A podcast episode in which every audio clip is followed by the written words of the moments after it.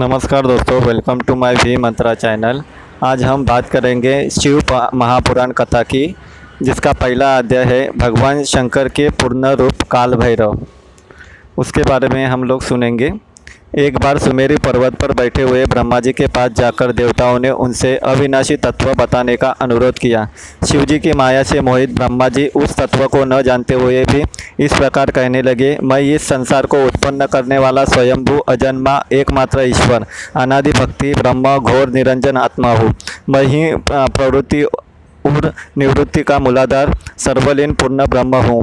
ब्रह्मा जी, ऐसा कि पर मुनि मंडली में विद्यमान विष्णु जी ने उन्हें समझाते हुए कहा कि मेरी आज्ञा से तू, तुम रुष्टि के रचयिता बने हो। मेरा अनादर करके तुम अपने प्रभुत्व की बात कैसे कर रहे हो? इस प्रकार ब्रह्मा और विष्णु में अपना अपना प्रभुत्व स्थापित करने लगे और अपने पक्ष के समर्थन में शास्त्र वाक्य उद्गृत करने लगे। अतः वेदों से पूछने का निर्णय हुआ तो स्वरूप धारण कर, करके आए चार वेदों ने क्रमशः अपना मत इस प्रकार प्रकट किया। ऋग्वेद ने कहा, जिसके भीतर समस्त भूत निहित है तथा जिससे सब कुछ प्रवृत्त होता है और जिसे परमात्म परमात्मा कहा जाता है, वह एक रुद्र रूप ही है।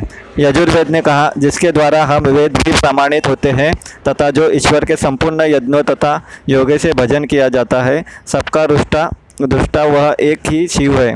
सामदेव ने कहा जो समस्त संसारी जनों को भरमाता है, जिसे योगी न ढूंढते हैं और जिसकी भांति से सारा संसार प्रकाशित होता है, वे एक त्र्यंबक शिवजी ही है। अथर्ववेद ने कहा, जिसकी भक्ति से साक्षात्कार होता है और जो सब या दुख, सुख, दुख, अतीत, अनादि ब्रह्म है, वे केवल एक शंकर जी ही है।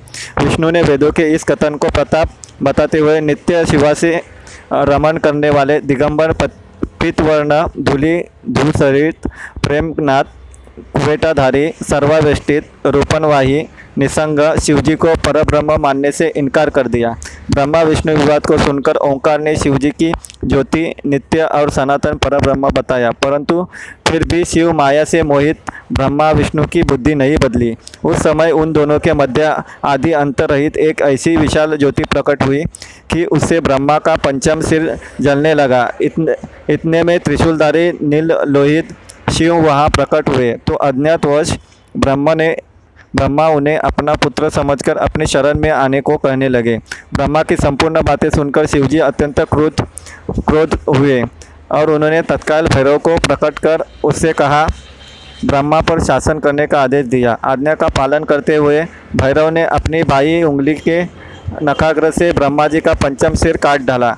भयभीत ब्रह्मा शत रु- रुद्री का पाठ करते हुए शिवजी के शरण हुए। ब्रह्मा और विष्णु दोनों को सत्य की प्रतीति हो गई और वे दोनों शिवजी की महिमा का गान करने लगे।